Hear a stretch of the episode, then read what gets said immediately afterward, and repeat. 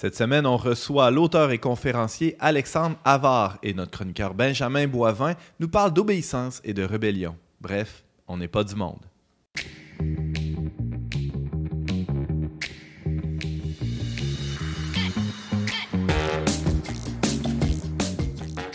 Bonjour à tous et bienvenue à votre magazine Foi et Culture. Ici Antoine Malenfant, votre animateur pour cet épisode durant lequel on va discuter de leadership. Et euh, nous avons avec nous James Langlois, journaliste euh, pour le Ver Média. Bonjour James. Bonjour Antoine. T'es-tu un leader, toi? Euh, je suis pas quelqu'un qui aime... Non, je pense que je suis un bon co-leader. Ah, Ouais, ouais. c'est beau ça. Comme un bon, peut-être, co-animateur. En tout cas, je, Ah, laisse ben, les, je- je laisse- je laisse les autres en juger. Après huit années de D'On n'est pas du monde avec toi, oui, je, confirme que tu es un bon co-animateur. Pour ce qui est de ton leadership, euh, peut-être dans la sphère domestique, est-ce que tu l'exerces d'une manière ou d'une autre? Ou... Ben, en tout cas, j'espère pour mes enfants, là, parce Ben que ouais. sans, si j'exerce pas mon leadership comme père, ça va mal aller dans la maison. Euh, Je leur transmettrai pas grand-chose. Non, c'est ça. C'est c'est peut-être une pyramide inversée chez vous. C'est peut-être les, les enfants qui, euh, qui mènent le bal. Je le souhaite pas, non. J'espère pas. Et nous avons aussi Benjamin Boivin avec nous. Bonjour Benjamin. Salut Antoine. Et toi, tu es un leader né ou euh, Ben là, j'essaie de commencer par me gouverner moi-même. C'est pas une moindre tâche. t'as un bon départ? Je pense que c'est déjà la première œuvre utile du leader. Ouais, c'est Ouais. ça. Euh, C'est très bien. Euh, James, aujourd'hui, on parle de leadership, euh, mais bon, c'est un mot qui est euh, utilisé, j'allais dire ad nauseam, mais il y, a- il y a eu une vague, une- presque une mode de leadership là, au tournant des années 2000. Tout le monde parlait de leadership, de leader. Euh, c'est un peu moins présent, quoique euh, ça reste très attaché au monde du management, Tout à fait. euh, de, de la gestion de personnel euh, dans, dans les entreprises. C'est quoi le leadership? C'est quoi être un leader, James, si on, on gratte un peu? là? Ben, le leader, hein, on le voit tout de suite, c'est un mot qui est d'origine anglaise, puis qui nous dit, dans le fond, c'est la traduction de, de, de meneur. Euh, leadership, donc c'est des meneurs dans un bateau. Non, c'est pas vrai. Mais c'est quelqu'un, bref, qui mène un groupe de personnes dans une direction qui va influencer d'une manière positive ou négative. hein. Même dans Mhm. les milieux éducatifs, souvent, on va parler de, de, de leaders positifs. Ouais, toi qui as enseigné, tu as déjà vu des petits leaders négatifs dans ta classe. là. Oui, puis j'ai été dans les camps de vacances, dans les camps de jour aussi, puis on nous disait faites attention aux leaders euh, négatifs, utilisez-les pour euh, plutôt euh, vous emmener le, le groupe vers le haut. Donc c'est ça, il y a Uh-huh. toujours des gens qui aident, qui aident un groupe à, à rentrer dans ce, que les- ce qui est demandé, à, à entrer, à participer dans ce que l'autorité demande. Et il y en a d'autres qui tirent le groupe vers le bas en disant non, moi je veux pas participer. D'ailleurs, Mhm. toi tu disais ça dans un de tes éditos, non? Ouais, ouais, j'ai déjà été ce, ce- ce leader négatif dans la cour de récré. Ouais, c'est- ça- dans une autre vie, mettons. Je pense que je l'ai déjà été, en tout cas moi Uh-huh. aussi peut-être. Ouais, on a tous nos, nos mauvaises journées. Ouais. Euh, James, c'est quoi la différence entre un leader et un chef? Est-ce que c'est la même chose? Mais pas nécessairement. La plupart des grands leaders euh, n'ont pas été des chefs. hein. Quand on parle de chef ici, entendons-nous que c'est quelqu'un qui est investi d'une autorité formelle et qui commande, c'est-à-dire qui Mhm. va donner euh, directement des ordres. Et euh, alors que le leader, il y a comme souvent on va parler d'une forme d'autorité naturelle. Puis ici, ben, on n'a qu'à penser. Moi, je pense un des plus grands leaders au monde, c'est Jésus. On va, en- j'en parlerai davantage tout à l'heure. Mais on peut penser aussi à, à Gandhi. Gandhi qui n'avait pas un rôle politique précis dans son pays, mais qui a quand même initié euh, tout un mouvement de non-violence, tout un mouvement pour la paix. Il y a beaucoup de gens qui l'ont suivi parce qu'ils ont reconnu en lui une certaine sagesse, une certaine forme d'autorité dans ses paroles. Martin Luther King aux États-Unis aussi, qui a tout le, le mouvement anti-ségrégationniste, Mhm. euh, un peu dans les mêmes années. Et euh, Catherine de Sienne, qu'on connaît chez les catholiques, hein, Ouais. qui était une, femme du Moyen Âge qui a même commandé au pape de, retourner à sa demeure alors qu'elle n'avait aucun rôle précis dans l'Église, aucun ministère. Euh, mais voilà, il y a eu d'autres euh, leaders aussi. Je pense que l'idéal, même, c'est quand un chef est un leader. Et euh, on, parle, on pense notamment à ce qui me vient à l'esprit, Charles de Gaulle, hein, qui est un très grand chef politique, mais que, dans lequel les gens avaient confiance parce qu'il il y, avait une- il y avait une colonne comme homme. Il, il, avait, il- c'était un homme vertueux, puis qui, qui savait guider les autres. Les autres lui faisaient confiance. Donc, il pouvait commander, puis les gens, je pense, euh, lui obéissaient avec, euh, sans crainte. Mhm. Euh, merci James pour ces distinctions et ben, ça, fait bien pont pour euh, notre invité de la semaine. Il est l'auteur de best-sellers sur le leadership, traduit dans une vingtaine de langues différentes. Il est lui-même polyglotte, juriste de formation et conférencier renommé.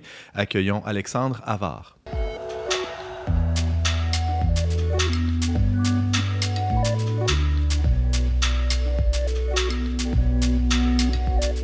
Alexandre Avard, bonjour et bienvenue à On n'est pas du monde. Merci pour l'invitation. Très heureux de vous recevoir. Euh, vous êtes issu d'une famille aux origines multiples, russes, géorgiennes et françaises. Euh, vous avez grandi en France et vivez désormais à Moscou.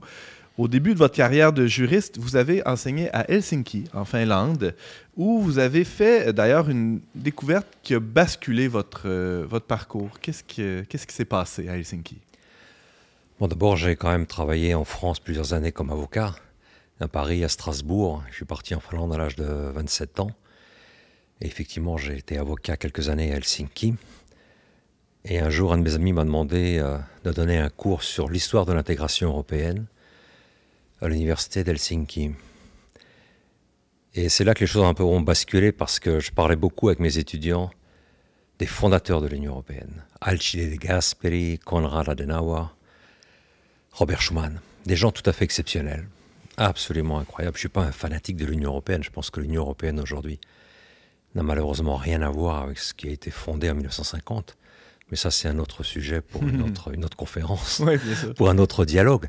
Mais par contre, les fondateurs de l'Union européenne étaient des gens absolument d'une valeur, catégorie humaine exceptionnelle. Exceptionnelle, hein, ça c'est clair et net. Donc j'aimais parler de ces fondateurs à mes étudiants. C'était le cours que j'avais, 40 hein. heures, sur les fondateurs de l'Union européenne. Et mes étudiants me posaient des questions extraordinaires, du type euh, comment est-ce qu'on rêve comme une personne comme ça? Comment est-ce qu'on transforme son rêve en mission? Quelle est la différence qu'il y a entre une valeur et une vertu? C'est quoi le tempérament biologique? Et qu'est-ce qu'il différencie du, caractère spirituel? Des questions absolument incroyables. Qui sortaient vraiment du cadre de votre cours qui, en fait, euh, oui, et sortaient du cadre de mon cours, mais en réalité, tu pouvais parfaitement les appliquer à mon cours, puisque mhm. c'était un cours sur l'histoire de l'intégration européenne, donc il faut parler des fondateurs de l'Union européenne. Il faut essayer de rentrer dans le cœur de ces personnes pour voir qu'est-ce qu'ils avaient dans le cœur et dans la tête. Et mes étudiants aimaient énormément euh, ces sujets-là, et c'est eux qui m'ont qui m'ont fait comprendre qu'en fait je devais arrêter d'être juriste et je devais me dédier, me consacrer fondamentalement à ce que j'étais en train de faire avec eux. Et effectivement, j'ai arrêté, euh, ça fait plus de 20 ans maintenant, pratiquement j'avais 40 ans.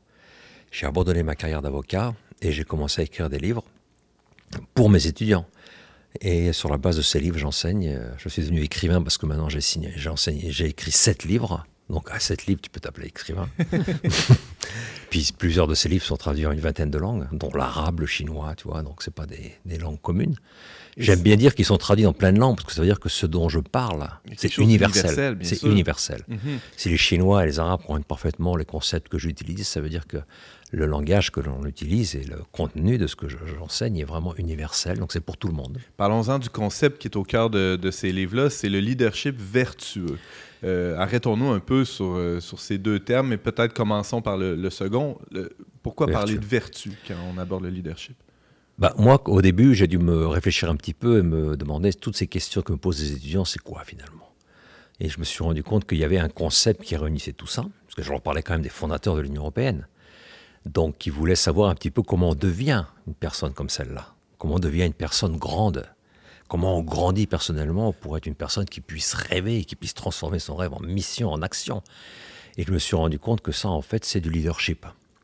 Et j'ai dû commencer à réfléchir un, petit peu sur toutes ces personnes qui ont été connues dans l'histoire, et surtout qui ont été connues pour leurs actions positives.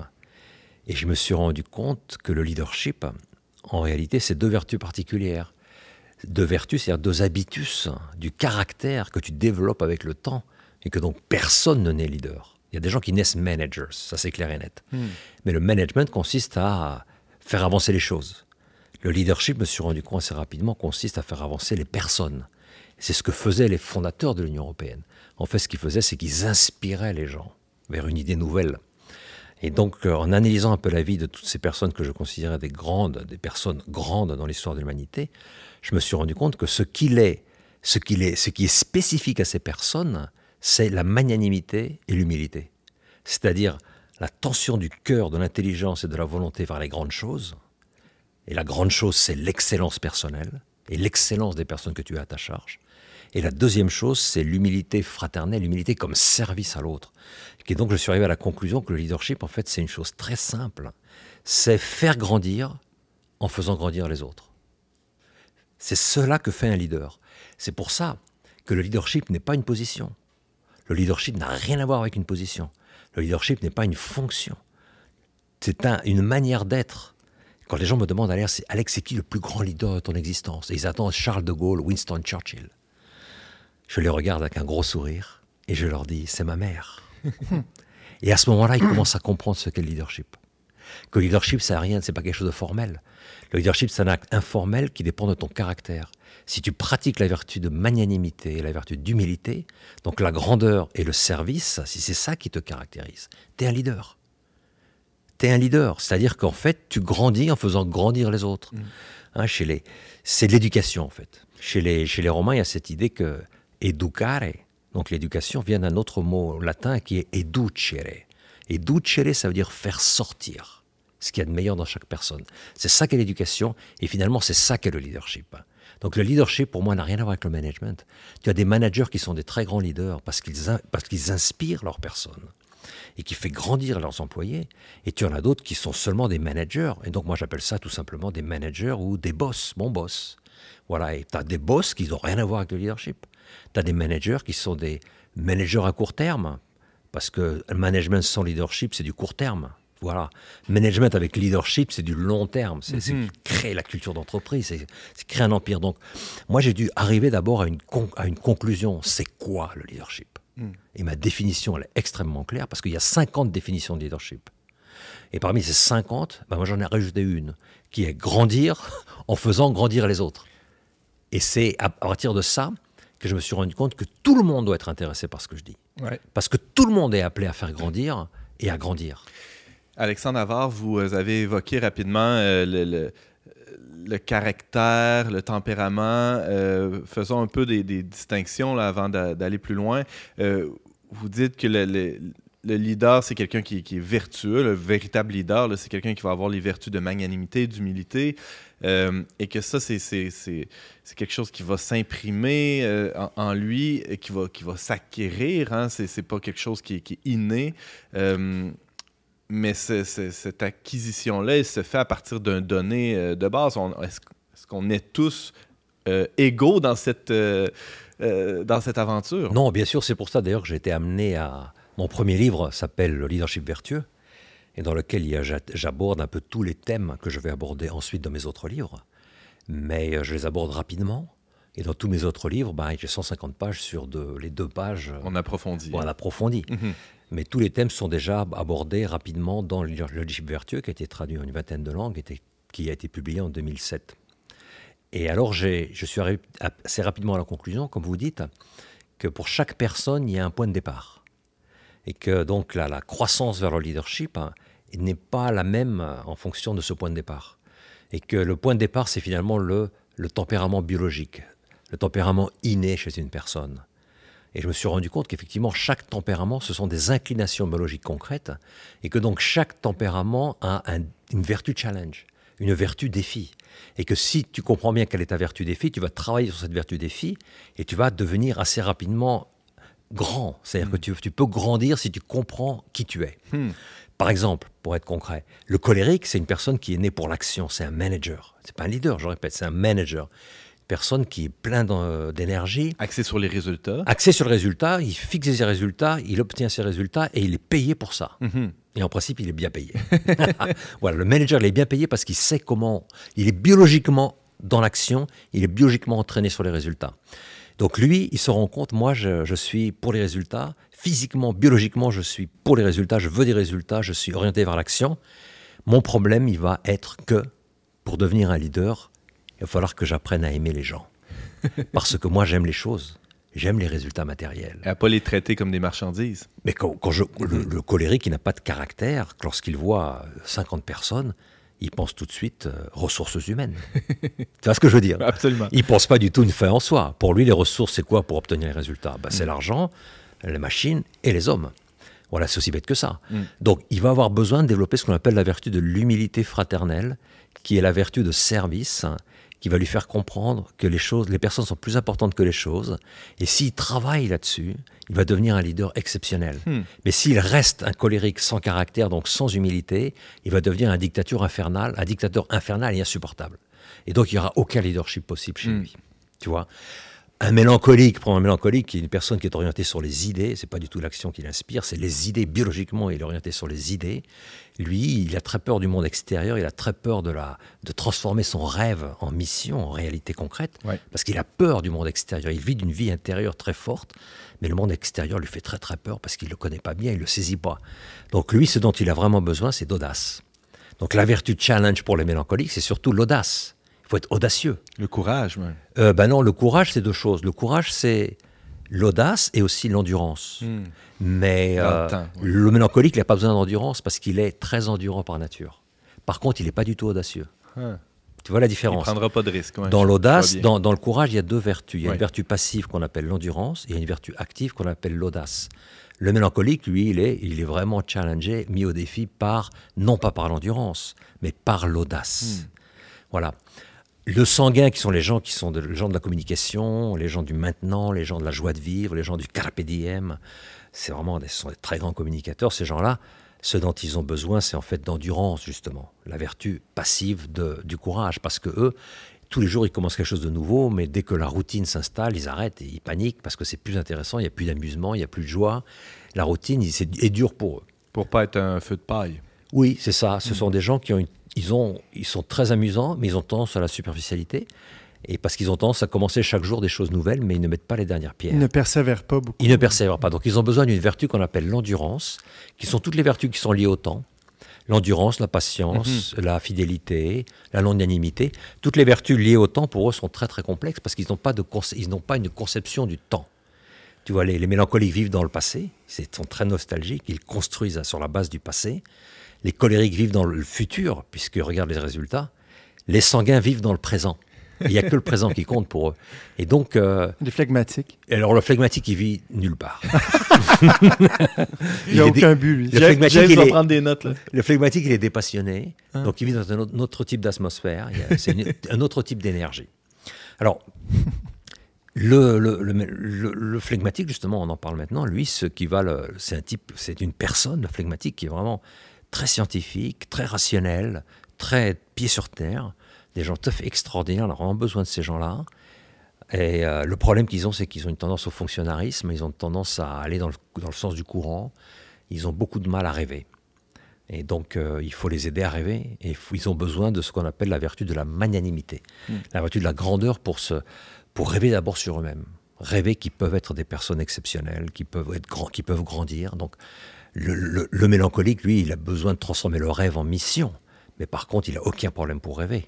Le, mélan- le phlegmatique, lui, son problème, c'est que c'est le rêve qui est un problème. Parce que pour lui, le rêve, c'est de la folie. Voilà, parce qu'il est très rationnel, il est très scientifique dans son approche de la réalité. Donc je me suis rendu compte assez rapidement que pour vraiment aider mes étudiants à avancer, il faut que je les aide à, à avoir un bon niveau de connaissance personnelle. Ouais. Et ce, le début de la connaissance personnelle, c'est en fait la connaissance de tempérament biologique, qui est un don de la nature, qui est quelque chose d'exceptionnel. Tu ne dois pas vouloir changer ton tempérament. C'est comme ça que Dieu a voulu que tu sois, c'est comme ça que la nature a voulu que tu sois, et c'est bien que dans le monde, il y a des gens très très différents biologiquement parlant, sinon la vie serait un véritable cauchemar, on s'ennuierait terriblement Ouais. si on avait tous le même tempérament biologique. T'imagines, tous des colériques, ce serait la guerre. Sans- tous des phlegmatiques, ce serait je sais pas quoi, il n'y a pas de nom pour ça. Donc, et puis tous des sanguins, alors là, on n'arrêterait pas de boire, quoi. Ce serait 5, 10 bouteilles de vodka toutes les 5 minutes. Donc, là, et tous des mélancoliques, alors là, ce serait tout le suicide collectif. Donc, c'est assez, c'est bien qu'il y ait ce, qui, c'est très bien qu'il y ait cette multiplicité. Et c'est là, je, je- je- c'est là qu'est le sens de, de ta question. C'est que le starting point, le point de départ réel pour la croissance personnelle, c'est la connaissance de son tempérament biologique.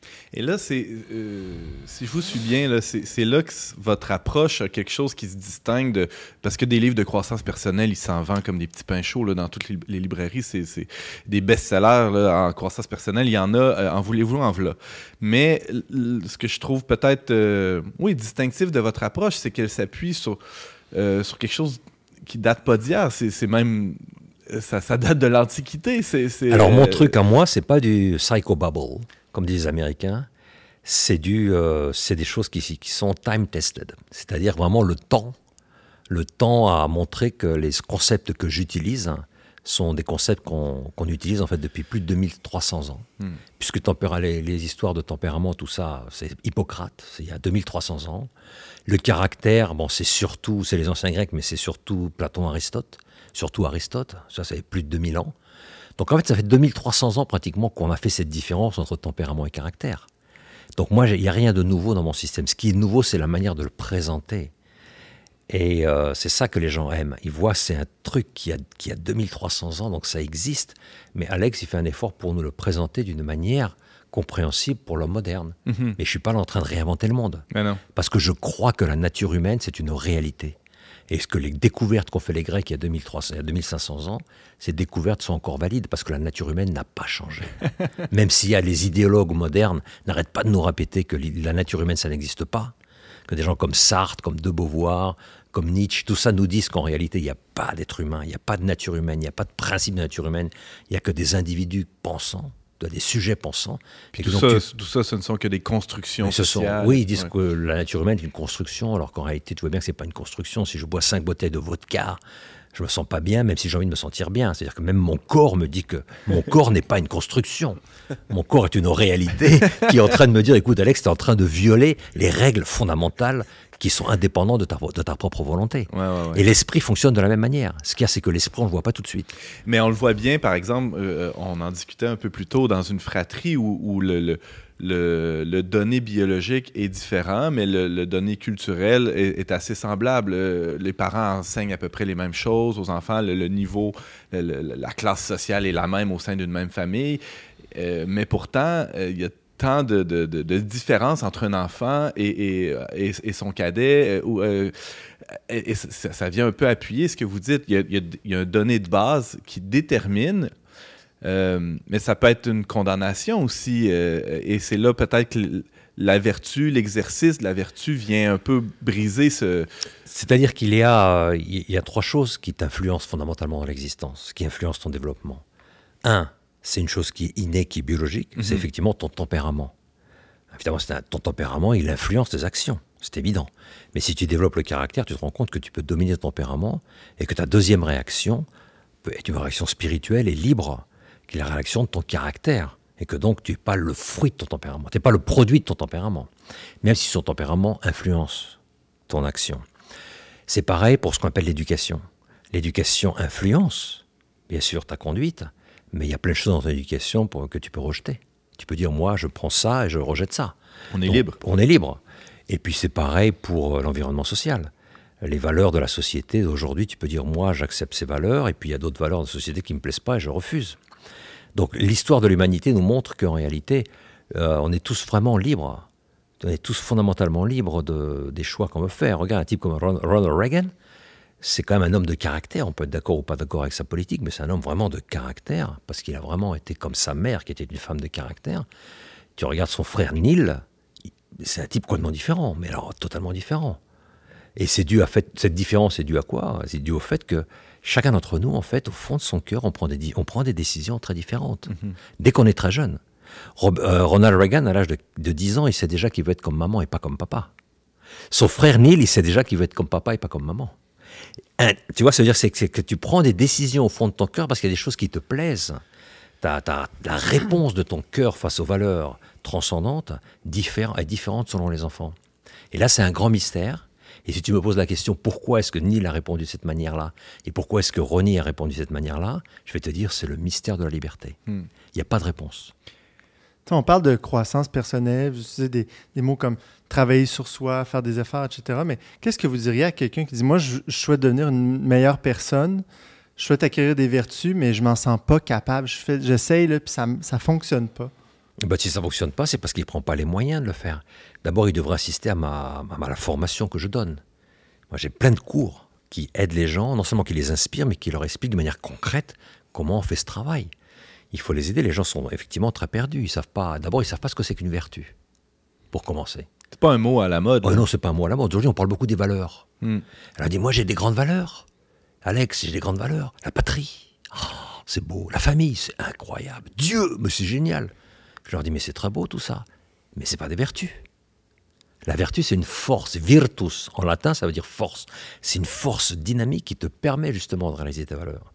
Aujourd'hui, on, on éduque les gens dans les valeurs, mais on leur donne aucune vertu Hmm. qui va les- leur permettre de réaliser leurs valeurs.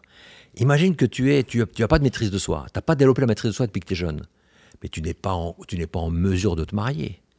La famille, c'est pour toi une valeur, mais tu peux pas te marier. Tu n'as pas de maîtrise de soi. L'absence de maîtrise de soi dans le mariage, c'est une catastrophe. Ça va durer deux mois ton mariage maximum. Tu vois ce que je veux dire? Le type, il- Benjamin, ça te fait rire? le type, il me dit, Euh, je me suis rendu à trois ans. C'est pas si mal. Le type, il me dit, Dieu, c'est ma, c'est ma grande valeur. Après, tu vois la vie du gars, il n'est pas juste, il ment, il communique pas bien avec les gens. Comment est-ce que tu vas rendre à Dieu son dû alors que tu es incapable de rendre à tes employés, à ta femme, à tes enfants, à tes amis leur propre dû? C'est impensable, ça. Tu ensuite, les gens me disent la patrie. La patrie, c'est vraiment un truc absolument incroyable. Après, tu vois qu'ils n'ont aucune endurance. Le gars, comment est-ce qu'il va défendre sa patrie? Tu fais bing et le mec il tombe par terre. Qu'est-ce que, tu ce que je veux dire? Il n'est pas capable de, de suivre une, une voie euh, claire et nette pendant plus de 2-3 heures. Il n'a pas d'endurance, il n'a pas de persistance. Donc la vertu, c'est vraiment une force dynamique. Virtus en latin, ça veut dire force. C'est une force dynamique qui te permet de réaliser tes valeurs. Donc bien des gens, leur problème, il est qu'ils ont des valeurs, mais ils n'ont pas la vertu. Ils n'ont pas le habitus, comme on dit. Est-ce que c'est juste une question de technique? Non, c'est pas du tout une question de technique. La vertu, c'est très intéressant, c'est que c'est quelque chose d'exceptionnel. La vertu, elle met en valeur le cœur, l'intelligence et la volonté. D'abord le cœur, parce qu'il faut la désirer, la vertu. Il faut que la vertu soit pour toi une valeur avant d'être virtus, avant d'être, avant d'être power, avant d'être énergie. Il faut que tu la, la désires. Quand tu vois des actes courageux, tu dis, oh, moi je veux ça pour moi. C'est beau c'est esthétiquement attrayant. Il y a de la vérité là-dedans, il y a de la beauté là-dedans, il y a du bien là-dedans. Je veux ça pour moi. Donc la première approche, elle est au niveau du cœur. Et c'est l'éducation du cœur aujourd'hui est très très importante. Parce qu'on me dit souvent, les gens, tu sais, l'homme moderne, c'est pas qu'il peut pas, c'est qu'il veut pas. Et alors je dis, mais il veut pas parce qu'on n'a pas éduqué son cœur. On lui a pas montré la beauté de, tout, de la vérité, la beauté du bien. Tu vois, on a, on a, il n'y a pas une éducation de la beauté en fait chez l'homme moderne. C'est ça qui c'est un gros problème. Il faut montrer la- l'attirance, la beauté pour le bien, la beauté pour la vérité. Et c'est le cœur qui fait de cette vertu d'abord une valeur. Ça, c'est le cœur qui valorise. Donc la vertu devient d'abord valeur pour toi. Ensuite, il faut l'intelligence pratique. Parce que il faut, quand tu pratiques la vertu, il faut comprendre dans chaque, dans chaque situation, ben, ça veut dire quoi que d'être audacieux? L'audace, c'est pas la témérité. Tu es d'accord avec moi Donc si tu n'as pas, de, si t'as pas de, sagesse pratique, au lieu de pratiquer l'audace, tu vas tomber dans la témérité. La magnanimité, ben, c'est pas l'orgueil. L'humilité, ben, c'est pas de la pusillanimité. La justice, ben, c'est pas de la sévérité. La maîtrise de soi, c'est pas de la misanthropie ou de l'insensibilité. Donc, une personne qui n'a pas d'intelligence pratique et qui veut pratiquer la vertu ne peut pas. Parce que dans, le cas concret, elle ne comprend pas ce que cela veut dire. Tu vois? Donc il faut une formation à la sagesse pratique. Et ensuite, il faut un training. Et là, c'est la volonté qui rentre en jeu. Il faut que la personne la pratique. Il faut que la personne essaye. Il faut que ça devienne un habitus. Et là, c'est la volonté. Avec des rechutes, avec des échecs, mais, Exactement. ben, comme, comme toute la vie. Euh, J'aurais euh, une, une dernière petite question. Il nous reste une petite minute. Euh, vous, euh, bon, vous êtes chrétien, vous vous en cachez pas. La- la- la- Peut-on faire un rapport entre le leadership et la sainteté? Bon, James parlait de la, de volonté. Ce n'est pas une question d'être volontariste. Il y a, il y a certainement le, les saints sont pétris euh, par la grâce aussi. Euh, comment mettre tout ça en relation dans, dans votre pensée? Alors d'abord, il faut mettre les idées claires. Il y a, ça- le leadership chrétien, ça n'existe pas. Hmm. C'est comme il ne tu peux pas dire non plus, il y a, euh, l'ingénierie chrétienne, ça n'existe pas ça. Ou les mathématiques chrétiennes. Ouais.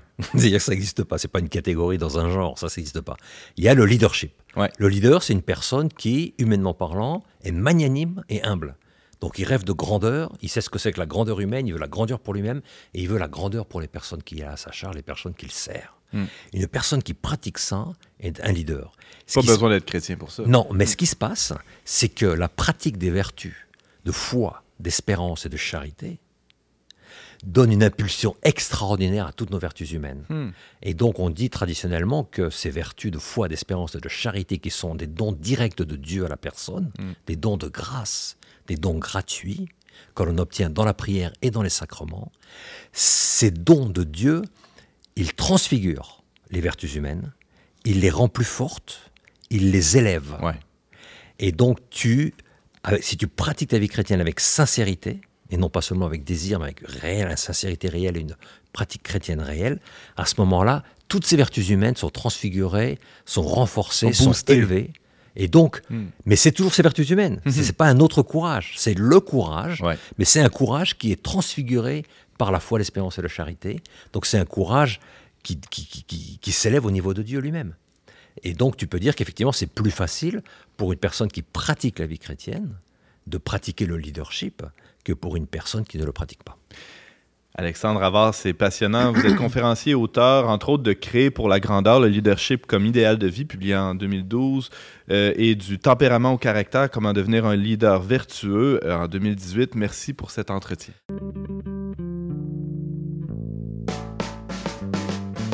On n'est pas du monde est une émission produite par l'équipe du magazine Le Verbe. Pour vous abonner gratuitement et recevoir 8 numéros par année, visitez leverbe.com oblique abonnement. James Langlois, selon toi, c'est qui le plus grand leader de l'histoire du monde? J'ai déjà vendu un peu le punch en intro, mais je disais Jésus. Bon, c'est un peu tiré par les cheveux parce que on le sait, nous comme chrétiens, quand on a la foi Jésus, c'est tout naturel que ce soit le plus grand leader du monde parce que c'est Dieu. Bon. Puis c'est même un peu convenu de l'entendre dire de la bouche des chrétiens que Jésus, ça serait le plus grand leader. Mais je pense que que l'on soit croyant ou pas, euh, il n'en demeure pas moins que, Jésus restera la plus grande figure, tout le monde en conviendra, de notre civilisation, quoi. Mais c'est intéressant. euh, je, repense à ce que Alexandre Avard nous disait un peu plus tôt dans l'émission. C'est quoi un leader? C'est quelqu'un qui grandit en faisant grandir les autres. Ça répond. En tout cas, je pense que ça colle comme définition au Christ. Mhm. Et plus encore, qu'il y a des vertus de magnanimité et d'humilité. Mhm. Qui est de plus magnanime et de plus humble que le Christ? Vous êtes d'accord? Bien sûr, le Christ a pratiqué ses vertus d'une manière que personne ne pourra jamais atteindre, puisqu'il il- c'est une personne parfaite. Donc il a pratiqué toutes les vertus humaines de manière parfaite et excellente. Mhm. Donc effectivement, c'est le plus grand leader de l'histoire de l'humanité, parce Et- que c'est le plus grand magnanime et c'est le plus grand humble. Mm. C'est la personne la plus magnanime et la plus humble qui a existé dans l'histoire de l'humanité. Il, est, il est hors catégorie. là. C'est- Non, puis je pense que même les non-croyants, comme je disais, Ouais. s'entendent là-dessus parce que quand même, notre ère euh, avant Jésus-Christ, après Jésus-Christ, c'est lui qui a marqué toute, toute l'origine, je dirais, le- le- la vision de notre histoire. Puis euh, on pense, j'étais allé voir des statistiques, je me questionnais combien de chrétiens aujourd'hui se- il y a sur la planète. Donc euh, les, les plus récentes données parlent de 2,56 milliards de chrétiens. C'est un tiers de la population mondiale, 32,5% de gens qui suivent Jésus. C'est un peu ça, être chrétien. C'est on, on- Mhm. on est disciple du Christ, on suit Jésus. Puis euh, Et ça, c'est aujourd'hui. Si on accumule tout ça dans, dans toute l'histoire, ça commence à faire beaucoup ça de commence monde. à faire beaucoup de monde. Et on pense aussi à, à l'abondance de littérature à son sujet, depuis toutes les, les nombreuses Bibles, aussi tous les commentaires bibliques, des livres aussi de non-croyants qui ont Mhm. écrit sur Jésus, bon, personnage historique ou pas, mythe, figure, symbole, etc. Mais qu'on le veuille ou non, toute notre histoire, on dirait, est centrée sur le Christ. Et pourtant, quand on y pense, ben, Jésus, il n'avait aucun pouvoir euh, temporel. Euh, mais il respectait en tout point, en tout cas ce que, ce que, ce que les évangiles nous disent, c'est qu'il respectait en tout point les autorités religieuses et politiques de son époque. On nous dit que Jésus respectait euh, euh, les, les- les moindres pratiques religieuses, c'est-à-dire il montait au temple, il- on sait il allait s'en- s'entretenir avec les scribes, toutes les fêtes religieuses, et politique aussi, à la fameuse euh, phrase on rend à César ce qui est à César et à Dieu ce qui est à Dieu, même quand Pierre, au jardin de Gethsemane, veut le défendre contre les gardes romains qui viennent le prendre, pardon, les, les gardes euh, hébreux, il, il dit à Pierre, range ton, range ton épée, tu sais, attaque pas les... Bon, voilà. On voit qu'il y avait vraiment une, un respect pour l'autorité en place. Donc, en ce sens-là aussi, c'est un leader parfait parce que jamais Jésus n'a... Il y a certaines personnes hein, qui ont fait cette, cette, euh, cette interprétation du Christ comme une espèce de, de révolutionnaire, euh, Un zélote. un zélote, toi, c'est ça, alors que c'était pas du tout ça. Et euh, puis quand on, quand, comme je dis, quand on a la foi, ben Jésus obéit en tout point à son Père, c'est-à-dire. Et même quand il y a apparence de dérogation à la loi, c'est pour aller euh, plus profondément dans, dans, dans le commandement. Tu penses à quoi là? Ben, euh, au respect du sabbat, par exemple, Mhm. euh, où, où, euh, il, nous, il nous mène à la véritable interprétation de, de, de la loi. C'est pas une, pas une révolution. En tout cas, euh, il y a plusieurs manières de l'interpréter probablement. Ouais, c'est ça. C'est pas justement, lui-même le dit. Je ne suis pas venu abolir, mais accomplir. Mhm. Et euh, c'est un drôle de leader aussi quand on y pense, Jésus, parce que je pense que c'est probablement un des seuls leaders qui peut dire si quelqu'un veut marcher à ma suite, qu'il renonce à lui-même, qu'il porte sa croix. Je suis pas sûr que. parce que je suis pas certain que c'est un beau programme d'emblée pour tout le monde. là. Donc, on voit que c'est un leader qui est tout à fait particulier, qui est un leader qui est, qui est surnaturel parce que il, il amène l'humanité dans un dépassement de- d'elle-même euh, qui est hors du commun. Et aussi, les évangiles nous disent que Jésus enseignait et parlait avec autorité. Euh, quand il, il prêche, il, il prêche comme si c'était, en fait, il- comme il se dit lui-même Dieu, il parle comme si c'était Dieu. Il va même dire à telle personne, euh, je te pardonne tes péchés. Il va chasser les démons avec autorité.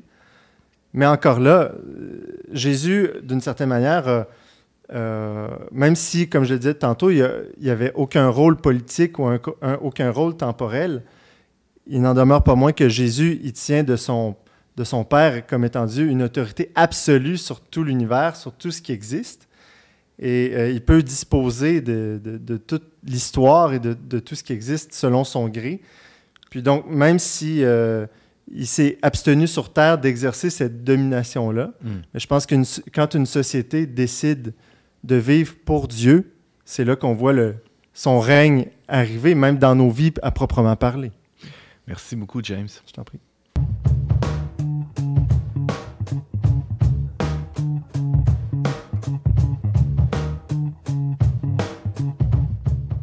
Benjamin Boivin, c'est pas spécialement va- valorisé aujourd'hui d'obéir. hein. On parle de leadership aujourd'hui, mais ben, on pourrait penser que l'autre versant de, de ce concept-là, c'est l'obéissance. Comme si l'obéissance était nécessairement un aveu de- d'incapacité, de, docilité infantile, ou pire, de servitude volontaire.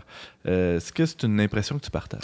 Ouais, je pense que dans notre société, là, puis de quand même, depuis quand même un certain temps, là, de manière générale dans la civilisation occidentale, notre rapport à l'obéissance est vraiment pas facile. On a de la difficulté à voir en quoi ce serait bon pour nous d'obéir. Et pourtant, Ça, ça date de quand? De, de- de la, de la faute antique d'Adam? je, de- je te laisse euh, le soin d'établir le, calendrier. Moi, je Ok. m'intéresse.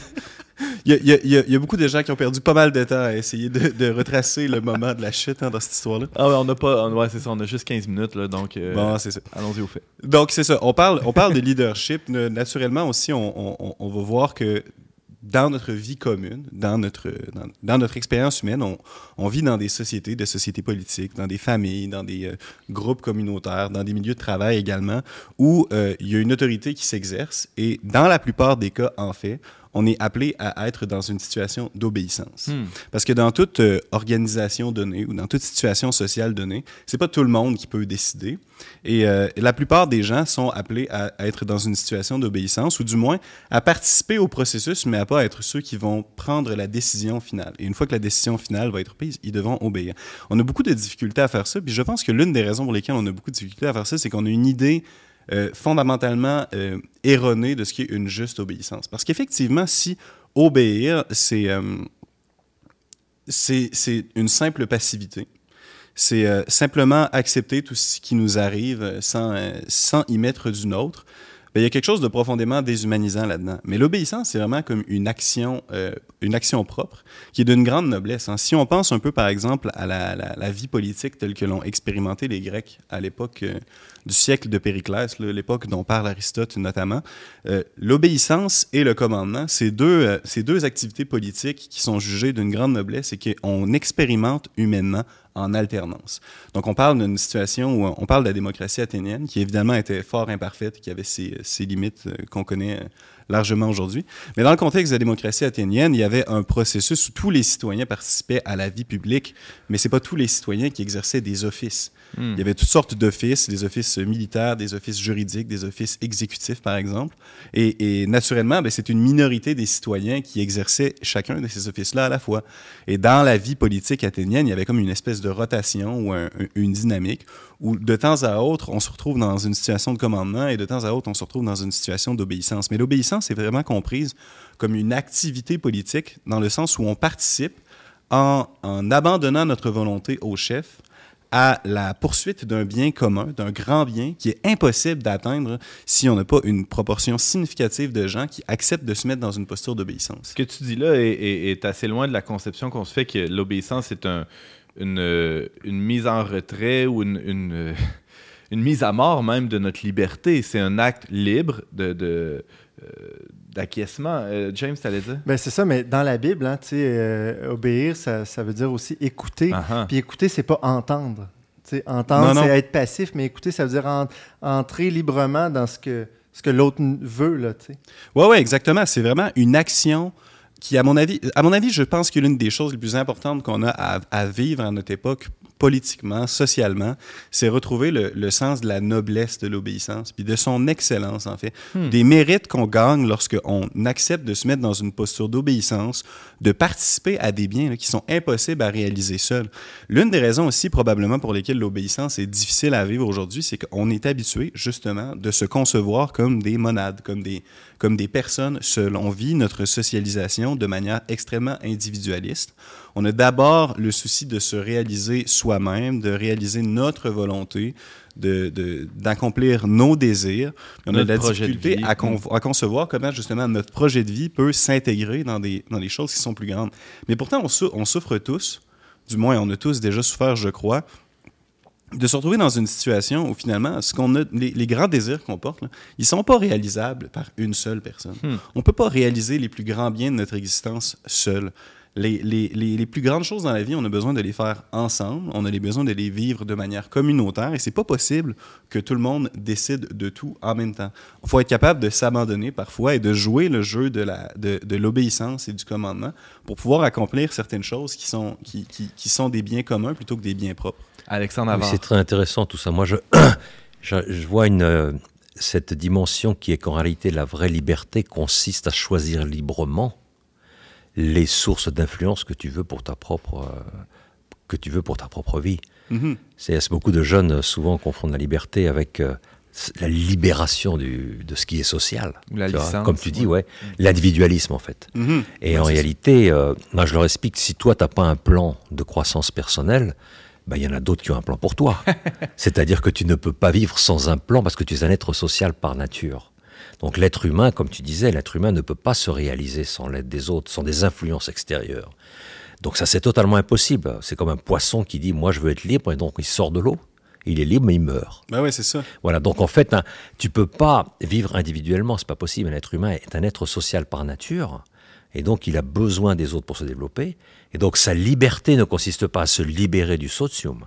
Sa liberté consiste à choisir librement les influences qu'il veut pour sa propre existence. Et donc je choisis telle personne, je choisis tel livre, je choisis tel, euh, tel film, je choisis tel type de musique, et je veux que ça, ça m'influence, et ça va m'influencer positivement. Par contre, ces personnes, ces films, cette musique, je veux surtout pas que ça rentre, même, je dirais, que ça, hein, que ça rentre en contact avec ma, ma, ma conscience. Tu vois, c'est-à-dire que c'est des choses que, qui doivent rester à l'extérieur de mon petit monde. Je vous entends, Alexandre Lavar, et je, repense à quelqu'un qui me dit on obéit tout le temps, finalement. Il y en a qui obéissent consciemment et d'autres qui obéissent inconsciemment. Euh, on finit par obéir au marketing, par obéir à toutes sortes de pulsions, même à l'intérieur. Euh, et d'être un, un homme vraiment ou une femme vraiment libre, c'est de, choisir librement vers et en vue du bien commun, idéalement. En tout cas, on le souhaite. James? Ce que dit Benjamin sur la nécessité à la fois d'obéir et de- pour commander, il y a quelque chose d'un peu de ça, c'est-à-dire Mhm. qu'on fait les deux, mais ça fait penser au, au- euh, une, phrase des Saints-Martyrs canadiens, là, je ne sais plus lequel, mais puis je pense que comme missionnaire ou comme évangélisateur, c'est il y a quelque chose de l'activité de leadership par excellence. là. Puis un des Saints-Martyrs canadiens disait que si, si on veut mener, il faut d'abord se, se- se descendre et se mettre à l'écoute des autres Mhm. avant de vouloir mener les autres. là. Donc, euh, ça me rappelle un peu ça. là. Ça mène au, au- très bon point, James. Ça mène à la question du commandement. Tu l'as évoqué un peu, Benjamin Boivin, euh, au début de ta chronique, mais euh, oui, une- on pourrait dire, euh, j'aime pas le mot crise parce qu'on l'utilise euh, à, à toutes les sauces, là, mais il y a quand même une crise de l'obéissance, là, euh, en tout cas chez nous, à la maison. mais euh, surtout vers 3-4 ans. Là. Euh, mais dans la société en général, je veux dire, c'est pas très glamour. Là. Ce que tu dis là, euh, c'est- c'est c'est très. Il y a des raisons hein, pourquoi. Il y, a, il y a des raisons légitimes pour lesquelles aussi, je crois, il y a une crise de l'obéissance. Il n'y a pas que des mauvaises raisons. C'est, on est également opposé à une forme de commandement qui est viciée et qui nous, qui- et qui nous fait répugner. Ben, ben, c'est là, j'allais. Il y a une crise du commandement, mais a- de, de l'obéissance, mais il y a peut-être aussi une crise du commandement. Ouais, ben c'est ça. Il y a plusieurs aspects à la crise du commandement. Je pense que le, le premier aspect, celui qui explique le mieux aussi pourquoi on a de la difficulté à vivre l'obéissance, c'est qu'on est habitué d'être exposé à une forme de commandement qui est de soi injuste. Et, c'est assez normal, en fait, qu'on y réagisse mal. Donc, évidemment, lorsqu'on pense, je parlais un peu plus tôt de la vie politique telle que l'expérimentaient les anciens, là, ben nous, à notre époque, on vit une vie politique extrêmement différente. On vit une vie politique fondée sur des préceptes, des principes qui sont différents. Je parle un peu, depuis tantôt d'Aristote et tout ça. Pierre Manant, un philosophe français euh, qu'on a déjà interviewé dans nos pages, a beaucoup écrit sur ces questions-là, des choses extrêmement intéressantes. Donc, nous, à notre époque, on vit dans une relation à l'État où, justement, on est, euh, des individus. On ne se conçoit pas d'abord comme des, euh, des- des- intégrés dans les familles ou comme dans les groupes sociaux. On se vraiment, on se vraiment, on se conçoit comme des individus et nous avons besoin de l'État pour réaliser nos objectifs personnels. Et, et cet État-là, le commandement qu'il exerce sur nous, on a de la difficulté à concevoir qui est en vue de notre bien. Parce que justement, c'est un commandement qui a souvent, qui a souvent le visage d'un commandement qui est exercé en vue du bien de celui qui l'exerce. Et, Et- c'est- le propre de l'État libéral que de, tenter de satisfaire aux différentes euh, influences ou, ou désirs individuels de, de- de l'ensemble de la population, ce qui est un, Ouais, projet ça. impossible. Puis comme on joue dans, comme euh, à, à cause du type de société qu'on a, mais aussi du type d'individu qu'on est, là, de- du, du Mhm. genre de citoyen qu'on est, on, ça nous est assez naturel de voir que ceux qui nous gouvernent le font en vue de leur bien propre ou éventuellement, Ouais. le plus souvent, en vue du bien d'une partie de la société. Or, un, un- un commandement qui est exercé de manière juste en vue du bien commun, il n'est pas exercé en vue de l'individu qui gouverne ou en vue de la caste du groupe social qui gouverne, ni même en vue d'une majorité hein, qui, serait, euh, qui jouirait du pouvoir pour servir son intérêt propre en dépit des, des- besoins et des intérêts d'une minorité.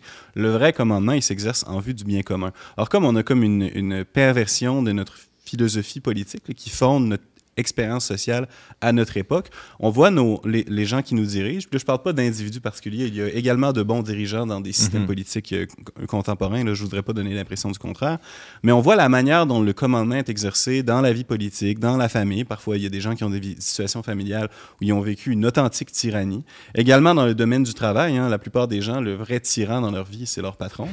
et, et- et- et on voit ça, puis on se dit, ben nous, euh, on n'a pas envie de subir ça, on n'a pas envie d'obéir à ça, mais on se dit aussi, on n'a pas envie d'exercer ce genre de commandement-là, ce qui fait en sorte qu'on a une crise du commandement. C'est pas seulement qu'on n'a pas envie d'obéir, c'est qu'on n'a également pas envie de commander. Et ceux qui De choisissent... reproduire des, des patterns de domination à, à nos subordonnés. ouais. Exactement, on n'a pas envie de. On, on voit ça. La plupart des gens qui. Malgré tout, la plupart des gens, lorsqu'ils voient quelque chose de scandaleux ou qui viole la nature humaine, il y a quelque chose en eux qui, qui, qui, qui, qui clignote, là, Ben on n'a oui. pas nécessairement envie de le reproduire. Et donc, plus on entretient des schèmes ou des mécanismes de, de, de gestion, de management, mais également de gouvernement politique ou dans la famille qui sont injustes, qui ont un, un aspect tyrannique, une, une, une dimension d'intérêt propre là, qui est comme euh, poursuivie par celui qui gouverne, plus on voit ça, plus on, on se dissocie de ça. On n'a pas envie d'obéir parce qu'on a perdu le sens de l'obéissance, mais on n'a aussi pas envie d'obéir parce que ceux qui gouvernent ont perdu le sens du gouvernement. James. Mais j'écoute Benjamin, puis je suis en train de réaliser que je pense que naturellement, la plupart des êtres humains ont une tendance, une bonne disposition à vouloir suivre d'autres quand on voit que ce sont des gens vertueux, en fait. Mhm. Puis qui n'a pas envie de, de voir quelqu'un qui est vraiment vertueux, qui a une vision, de dire, OK, on. Mais Ouais, me rappelle- régulièrement dans l'histoire, il y a des mouvements messianiques, même politiques, Ouais. où, où Mhm. on, on voit quelqu'un qui va peut-être être un sauveur, régler nos problèmes. Il y a, il y a cette, cette inclination-là je- naturelle. je, ouais. je- je suis en train de me rappeler que très tôt, en fait, dans mon, dans mon enfance, je me suis même révolté contre l'autorité parce que tout ce que je voyais comme modèle d'autorité, c'était justement des, des modèles déviants. en fait. Uh-huh. Ben c'est ça, mais c'est de quoi qui a tendance à arriver lorsqu'on se retrouve dans une situation où les seuls gens qui ont vraiment envie d'exercer l'autorité ou, qui sont attirés par l'idée d'autorité ou par l'idée de commandement, c'est des gens qui ont, qui, qui justement dans leur esprit une conception perverse. Et donc, c'est un, cycle vicieux qui s'alimente euh, dans tout ça et qui fait en sorte que des gens qui auraient de bonnes dispositions, qui, qui seraient assez spontanément, bon, qui auraient un, tempérament adéquat, un caractère adéquat, des vertus qu'ils auraient développées dans leur vie, ben, plusieurs de ces gens-là vont se dissocier de l'exercice du commandement par dédain. Par Hmm. aussi une mauvaise compréhension de ce qui est un juste commandement, puis une, une mauvaise éducation sur ce que ça signifie avoir une relation d'autorité avec une personne. Parce que dans l'autorité, l'obéissance, il y a comme une notion de confiance aussi, j'ai l'impression. Ah oui, c'est une, c'est une relation qui... Lorsqu'on dit l'obéissance, classiquement, ce, qu'on, ce à quoi on comprend, ce à quoi on pense, c'est, c'est euh, se soumettre sa volonté à celle d'un autre. Euh, on fait pas ça facilement. là. Hmm. Ça, requiert une certaine intimité. Une intimité qui peut être comme personnelle lorsqu'on pense, par exemple, dans le contexte de la famille, au genre de commandement qu'un parent exerce sur son enfant, dont le propos est vraiment de, permettre à l'enfant de s'élever, de se réaliser en tant que personne et d'être lui-même capable d'entrer dans le jeu du commandement et d'obéissance comme adulte. Euh, mais ça demande aussi une certaine intimité, une certaine amitié au niveau civique. Une- puis ça, c'est une chose qu'on a perdue aussi, le sens de l'amitié civique, l'idée qu'avec nos, euh, nos concitoyens, on a des relations qui exigent de la confiance et qui peuvent pas simplement être réduites à un appareil euh, bureaucratique ou managérial qui, justement, est, est parfaitement constitué pour reproduire des mécanismes tyranniques, même si, heureusement, puisqu'il y a des gens vertueux à toute époque, c'est pas toujours le cas. Hmm. Merci beaucoup, Benjamin Boirin. Ça fait plaisir. Vous avez un commentaire, une suggestion ou une question pour l'équipe d'On n'est pas du monde? Contactez-nous via les pages Facebook et YouTube du Verbe Média ou écrivez-nous directement à onpdm à commercial le. C'est déjà tout pour euh, cet épisode. Avant de se laisser, euh, on y va avec des suggestions culturelles, des suggestions de lecture. James Langlois. On a un peu parlé de, du lien entre sainteté et leadership. À quelque part, je pense que la plupart des saints sont des grands leaders. Puis, comme chrétiens, euh, on est tous appelés à devenir saints et peut-être même des leaders aussi. Donc, Mhm. euh, il il y, a un, un texte du pape qui a passé un peu sous silence, euh, mais Exultate, Gaudete. et Exultate, qui est une lettre, une encyclique, une lettre apostolique, je Lettre plus. apostolique, je pense. Mais peu importe, euh, c'est un, un très beau texte du pape François, très simple, où je pense qu'il il s'adresse même au, euh, au lecteur, mais d'une manière Mhm. très personnelle. Je pense que c'était surtout destiné à des jeunes, en fait. là. Mais il explique très simplement c'est quoi la sainteté. Et je trouve que c'est un texte qui, qui mérite d'être lu. Ça, ça fait, ça fait beaucoup de bien. C'est très encourageant. Et ça nous donne envie de, de la sainteté. Je ferais peut-être un lien aussi avec ce qu'on a entendu aujourd'hui euh, avec M. Havard, c'est que euh, finalement, on, on pourrait penser que certaines personnes euh, seront des leaders ou ont la capacité de devenir des leaders et pas d'autres. Et et on, a- on peut avoir la même idée sur la sainteté que bon, il y a, y y certains grands euh, ça, c'est pour une élite. figures, c'est pour euh, une ouais. élite, puis c'est pas tout le monde qui est appelé à la sainteté, alors que, que, bon, l'enseignement de l'Église est clair là-dessus. Euh, tout, tout baptisé est appelé à devenir un saint. Euh, et et c'est très, très. C'est peut-être le, le- le fil qui traverse cette exhortation apostolique du pape Absolument. François, où euh, il rappelle que tous les baptisés, euh, c'est à la portée de, de tous que, que, que devenir, de devenir saint. Bon, évidemment, par la, la- pratique des vertus, mais aussi par l'accueil des, des vertus théologales, Mhm. là, que sont la foi, l'espérance, la charité. Tout ça, euh, tout ça nous nous mène à, à cet horizon qui est, qui est la sainteté. Merci, James. Donc, Gaudete et Exultate, on retrouve ça sur le site du Vatican. Exactement. Et tout, dans toutes les bonnes librairies religieuses. C'est vrai. Euh, évidemment. Et euh, euh, Alexandre Avard, vous avez, euh, bon, je- vous avez écrit sept livres, vous le disiez en début d'émission. Euh, si on disait aux, aux auditeurs, euh, aux, aux spectateurs d'aller en voir un, d'en lire qu'un seul, ça serait lequel? En fait, on peut commencer par n'importe quel livre, mais je pense que le livre le plus pratique, d'un certain point de vue, ce serait celui qui s'appelle Du tempérament au caractère, puisque là, justement, je lis ces deux, ces deux éléments qui sont le tempérament et le caractère. Et les gens sont naturellement très intéressés par la connaissance d'eux-mêmes. Et donc, ça, ça attire d'une personne envie de savoir quel est finalement mon tempérament biologique. Quelle est, ce- quelle est la créature biologique que je suis, que Dieu a voulu que je sois.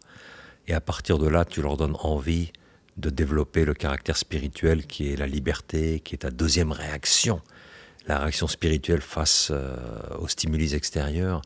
Et donc tu, tu attires l'attention en parlant des tempéraments, parce que tu rends la science des caractères extrêmement, extrêmement concrète. C'est pour ça que je conseille.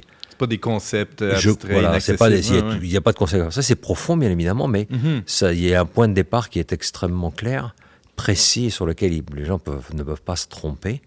Ils peuvent prendre d'ailleurs le, test de tempérament euh, en ligne sur alexavar.com, un test de tempérament où il y a des, des bons logarithmes, des belles mathématiques, et qui est en principe vrai.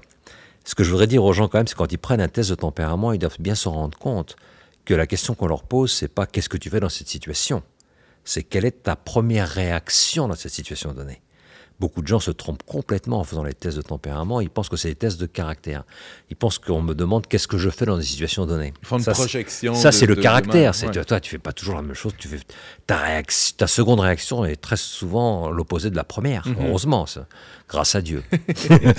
Donc, les gens ne comprennent pas. Ils pensent que là, on est en train de leur demander quelle est ta seconde réaction. En Mhm. fait, on leur demande quelle est ta première réaction. C'est la réaction biologique. Quand on fait un test de tempérament, c'est pas un test de personnalité, c'est un test de tempérament. Donc le tempérament, il est purement biologique. Donc il s'agit de arriver à se connaître biologiquement, physiologiquement, et non pas de spirituellement. Et donc on ne doit pas avoir de problème dans la réponse. C'est pas un test moral. Faut pas tout confondre. C'est pas tout confondre. Et très, cette confusion fait que les gens, une personne sur deux, euh, n'arrivent pas à faire ce test correctement parce qu'elle confond des tests de personnalité avec des tests de tempérament. Merci beaucoup, Alexandre Avard, d'avoir été avec nous euh, pour cet épisode sur le leadership. Merci à nos chroniqueurs James Langlois et Benjamin Boivin.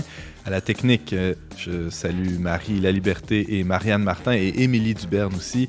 Et on se retrouve la semaine prochaine pour un autre épisode d'On n'est pas du monde.